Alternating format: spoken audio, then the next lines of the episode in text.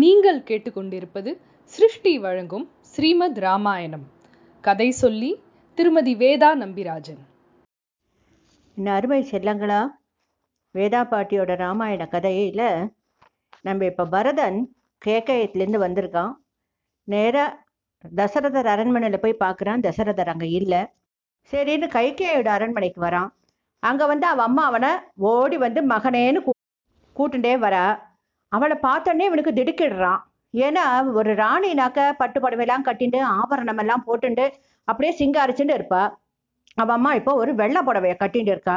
அம்மான்னு ஓடி போய் பார்த்து என்னம்மா இந்த குளத்துல இருக்க அப்பா எங்கம்மான்னு கேட்குறான் உலகத்துல எல்லாரும் கடைசியில எங்க போய் சேரணுமோ அந்த இடத்துக்கு உங்க அப்பா போய் சேர்ந்தாச்சுப்பா அப்படிங்கிறா. அப்படியே ஒரு இடி விழுந்த மரம் போல அப்படியே மயங்கி கீழே விழுந்துடுறான்.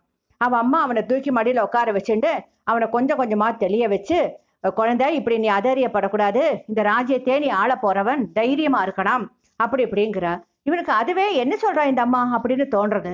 ஆனா கூட ரொம்ப வருத்தத்தோட அப்பான்னு அழறான். அழுதுட்டு அவன் அம்மாட்ட கேட்கறான் அப்பாக்கு என்னம்மா ஆச்சு? என்ன உடம்புன்னு கேட்கறான் அவருக்கு உடம்புக்கெல்லாம் ஒண்ணுமே இல்லை. மனசு துக்கத்துல பிள்ளைய பிரிஞ்ச துக்கத்துல அவர் புத்திர சோகத்துல இறந்துட்டார். புத்திர சோகமா? ராமணன்னா பக்கத்துல இருக்கிறச்சே புத்திர சோகம் எப்படிம்மா வரும்? அப்படின்னு அவன் கேட்கறான் ராமன் பக்கத்துல இல்ல அவன் காட்டுக்கு போயிட்டான். காட்டுக்கு போனானா ஏன் காட்டுக்கு போனான்? அப்படின்னு சொல்லிட்டு திரும்பியும் கேட்கறான் இப்ப க- கைகேயிக்கு எல்லா விஷயங்களையும் சொல்ல வேண்டி வருது தொடக்கத்திலேருந்து அவள் எப்படி எல்லாம் என்னெல்லாம் பண்ணி கடைசியில ரெண்டு வரத்தை வாங்கினா என்ன ரெண்டு வரம் அது எப்படி அவள் நடத்தி காமிச்சுண்டா அப்படிங்கிற விஷயத்தெல்லாம் அவ சொல்லி முடிக்கிறச்சே அவ பக்கத்துல உட்காண்டிருந்தவன் நெருப்ப தொட்டா மாதிரி அவளை விட்டு தலைக்கு வெள்ளைக்கு போறான். தள்ளி நின்னுட்டு அம்மாட்ட என்னமா நடக்கிறது இது? ஏன் உனக்கு இப்படி புத்தி போச்சு? என்னை பத்தி தெரியாம நீ இப்படி எல்லாம் செய்யலாமா அப்படி சொல்லிட்டு ரொம்ப அம்மாவை சண்டை பிடிக்கிறான். நான் எங்கேயோ இருக்கிறச்சே எனக்கே தெரியாம நான் மனசால கூட நினைச்சு பார்க்காத ஒரு காரியத்தை ரொம்ப சகஜமா செஞ்சுட்டு எப்படி நீ தைரியமா நிக்க முடியறது? அண்ணாவோட பாசத்தையும் அப்பாவோட மரியாதையும் அவள்கிட்ட வச்சுட்டு இருக்கிற நான் பக்தியை பத்தி கூட உனக்கு தெரியாதா? நான் எப்படிப்பட்டவன்? அவளோட எப்படி பழகின்றேன்னு தெரியாம அவ அண்ணாவை அப்பாவை கொலைக்கு கொடுத்துட்டு அண்ணாவை காட்டுக்கு அனுப்பிட்டு எந்த ராஜ்யம் வேணுமா? என் மனசை பத்தி புரிஞ்சுக்காத நீ எப்படி என்னோட அம்மாவை இருக்க முடியும்? அப்படியே அவனுக்கு பொங்கின்னு பொங்கின்னு துக்கம் வருது தனக்கு ஒண்ணுமே தெரியாத தனக்கு நினைச்சு கூட பார்க்காத தனக்கு இப்படி ஒரு பழி வந்துருத்தே.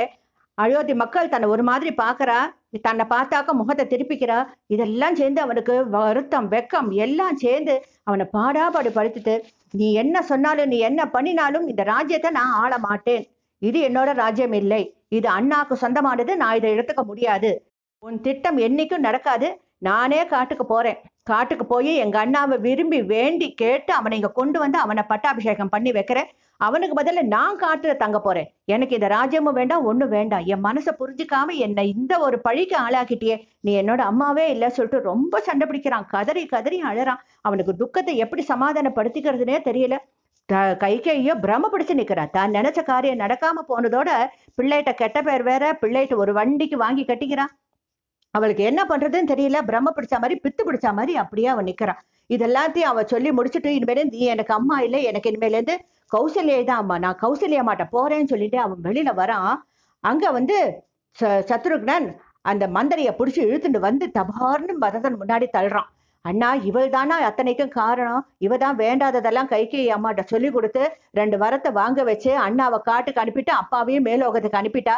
இவ்வளவு மோசமானவளை நான் இப்பவே ஒரு வெட்டு வெட்டி துண்டாக்கிடுறேன். அப்படின்னு சொல்லிட்டு அவன் கிளம்புறான். அப்ப பரதன் சொல்றான் "ப- சத்ருக்னா அப்படியெல்லாம் செய்யக்கூடாது. இத இந்த மாதிரி நம்ம செஞ்சோன்னு தெரிஞ்சா ராமனை நான் ரொம்ப கோச்சுப்பேன் அப்புறம் அவர் நம்ம கிட்ட பேசவே மாட்டார். அதனால ஒரே வழி இப்ப எல்லாரும் இவளை விளக்கி வச்சிருவோம். இவள்கிட்ட இனிமேலேருந்து ஒருத்தரும் பேச மாட்டோம் பழக மாட்டோம் கிட்டக்க கூட போக மாட்டோம். அதுதான் இவளுக்கு இருக்க தண்டனை. சொல்லிட்டு அவ அம்மாவை பார்த்து முறைச்சு பார்த்துட்டு நான் போறேன். இது என்னோட வீடு இல்லை. இனிமேலேருந்து நான் கௌசல்யா மாட்டேன் போறேன்னு சொல்லிட்டு அவன் நேரா கௌசல்யோட அரண்மனைக்கு போறான். கௌசல்யை வந்து பரதன் வந்துட்டான்னு தெரிஞ்ச உடனே அவளும் தட்டு தடுமாறி எப்படியோ அவனை பார்க்கறதுக்கு வரா. வரவள் என்ன சொல்றா? பரதா உங்க அம்மா உனக்கு வாங்கி கொடுத்தா ராஜ்யம் கிடைச்சிருத்தா நல்லபடி ஆண்டுவான்னு சொல்றா. இவனுக்கு வெந்த புண்ணுல வேலை பாய்ச்சினா மாதிரி இருந்தது. அம்மா நீ இப்படி பேசலாமாமா அண்ணாட்ட நான் எப்படி பக்தி வச்சிருக்கேங்கிறது உனக்கு தெரியுமேம்மா. நீ இப்படி என்ன பேசலாமா? சொல்லிட்டு ரொம்ப அழறான் ரொம்ப கதறான். அவனுக்கு வந்து அந்த கோபத்திலையும் வருத்தத்திலையும் வெறுப்புலையும் அவன் மாட்டுக்கு உலகத்துல இருக்கிற அத்தனை பாவங்களும் ஏதாவது இந்த கைகேயி பண்ணின சதியில எனக்கு கொஞ்சமாவது பங்கு இருந்தா உலகத்துல இருக்கிற அத்தனை பாவங்களும் எனக்கு வந்து சேரட்டும். உலகத்துல இருக்கிற அத்தனை நரகத்துக்கும் நான் போய் சேருவேன். அப்படி இப்படின்னு தன்மேலேயே நிறைய பழியெல்லாம் போட்டுக்கிறான். ரொம்ப கதறான் ரொம்ப அழறான். இவன் இவ்வளவு தூரம் சொன்ன உடனே கௌசல்யக்கே பாவம் மன ரொம்ப இறங்கிடுது குழந்தை ரொம்ப தவிச்சுட்டான் நினைச்சு பார்க்காத பழி தம் மேல வந்துடுத்தேன்னு அவன் துடிக்கிறாங்கிறது புரிஞ்சது. அவனை பக்கத்துல உட்கார வச்சு ஆசுவாசப்படுத்தி குழந்தை நீ ரொம்ப ஒசந்தவன்டா நீ ரொம்ப தர்மாத்மா. உங்க அண்ணாட்ட உங்ககிட்ட இருக்கிற உனக்கு இருக்கிற பாசம் எனக்கு ரொம்ப நல்லா தெரியும். நீ வீணா மனசை போட்டு கஷ்டப்படுத்திக்காத. நம்ம எல்லாத்துக்கும் ஒரு நல்ல வழி கண்டுபிடிக்கலாம்னு சொல்லிட்டு அவனை சமாதானப்படுத்திட்டு இருக்கிறச்சே வசிஷ்டர் வர வசிஷ்டர் வந்து நம்ம துக்கம் எல்லாம் ரொம்ப ஜாஸ்தி தான் இல்லைன்னு சொல்லலை. பட் இப்ப செய்ய வேண்டிய காரியங்கள் நிறைய இருக்கு. அதனால சத்ருகுலனும் பரதனும் சேர்ந்து அவ அப்பாவுக்கு மேல் அவ அப்பாவுக்கு நல்ல கதி கிடைக்கிறதுக்கு என்னெல்லாம் செய்யணும் அதெல்லாம் செய்யறதுக்கு இருக்கு சொல்லிட்டு அவளை கூப்பிடுறா. அவ ரெண்டு பேரும் போய் தசரதற்கு வேணுங்கிற காரியங்கள் எல்லாம் எப்படி செய்யறா அது எப்படி அந்த காரியங்கள் எல்லாம் நடக்கிறதுன்னு அடுத்த தொடர்ல பார்ப்போம்.